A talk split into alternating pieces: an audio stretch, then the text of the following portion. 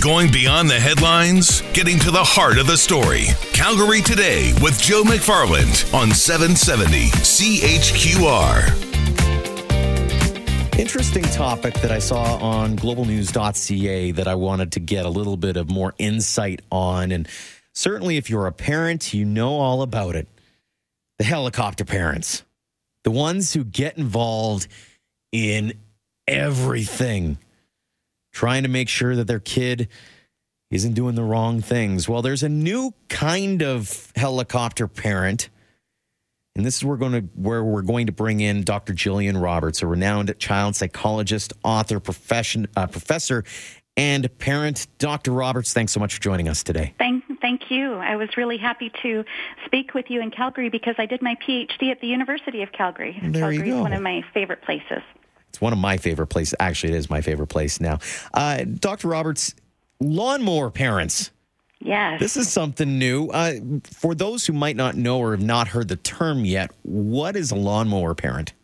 Well, when you think of a helicopter parent, it's that parent that's hovering, like always there, always watching. Um, a lawnmower parent goes one step further and actually tries to get involved to make obstacles go away. So they're the parents that are navigating the, the, the challenges that the child should be navigating themselves. So this can't be a good thing on a number of fronts, can it?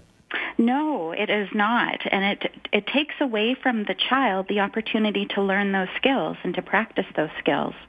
And those skills, of course, being, you know, obstacles, for example, adversity. Like, there, it kind of sh- um, shelters them a little bit, doesn't it? Well, it, it does. And it, and it also is communicating a dangerous message. What the message that you're communicating to your child is, I don't believe you are capable of doing this on your own. Therefore, I have to get involved to do it for you.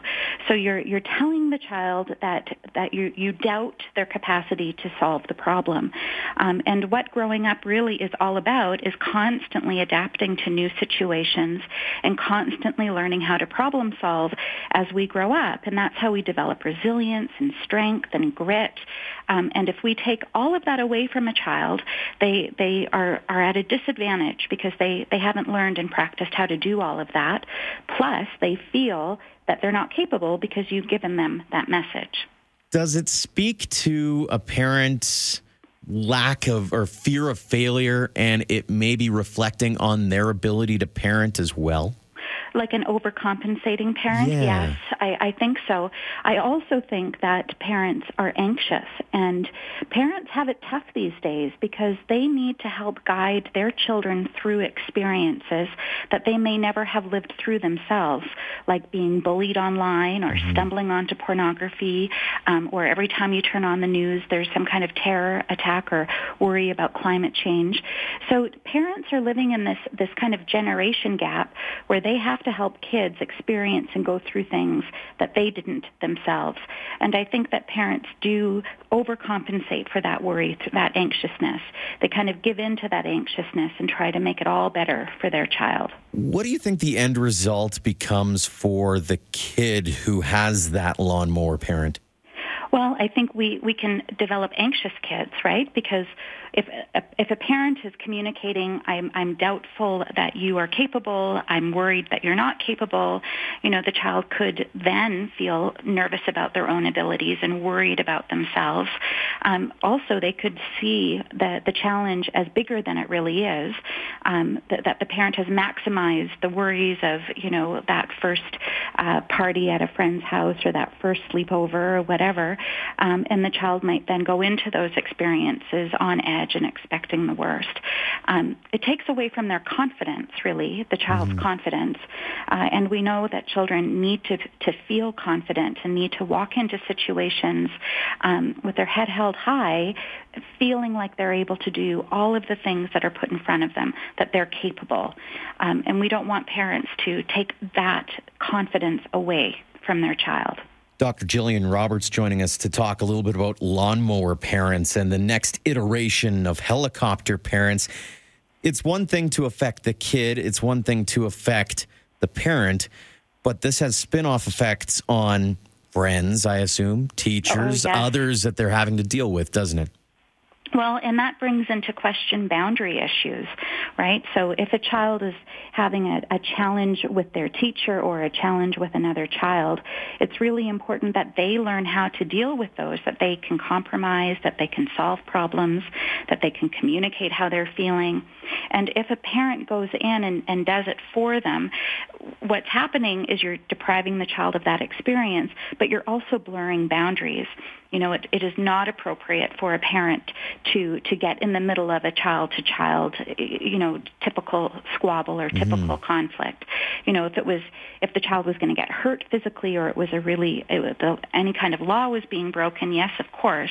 But, but lawnmower parents aren't about those big moments. They're about l- mowing down all of the challenges in front of the child um, and getting involved where you really shouldn't be. And you don't want to show children um, what it, you, you don't want to model Model crossing boundaries. You want to model to your child reinforcing and fostering good boundaries. It's almost a bit of micromanagement if you're talking about the business side, isn't it? Mm-hmm. Well, exactly. Like an employer that can't delegate um, and feels like they have to micromanage everything, what they're really saying to their team is that I don't have faith that you can do this. I have to do this because mm-hmm. I don't have faith that you can actually do this. Um, and that's a very harmful message to communicate to to anyone that's around you, whether it be um, a partner, a child, uh, or a teammate. Um, and and we do need to let people learn on their own. Um, that's the only way that people do learn and grow are, are through those moments of failure.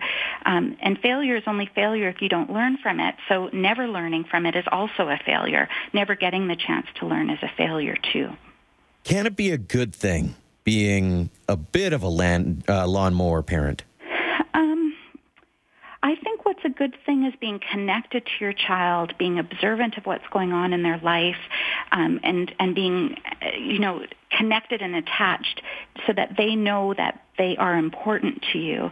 I mm-hmm. think that the, the part of the, the helicopter or the lawnmower parent is that you obviously care about your child. That, that message is coming through loud and clear. But it's really that tricky dance between showing that you care and that you want to be involved and that you're connected um, and going too, too far. Um, so so you are um, uh, crossing that boundary uh, and, and doing things that the child should be doing themselves. Um, but I think parents can show their child in many in many ways that, that, they, that the child is loved unconditionally, that the parent cares, wants to stay current about what's going on in their life. Mm-hmm. Um, there's lots of ways that parents can communicate those same values without um, crossing the line into a lawnmower parent type archetype. An interesting take on the new lawnmower parent that's starting to uh, emerge in our society. Doctor Jillian Roberts, renowned child psychologist, author, professor, and parent. Thank you so much for joining us today. My pleasure. Thank you for having me on your program.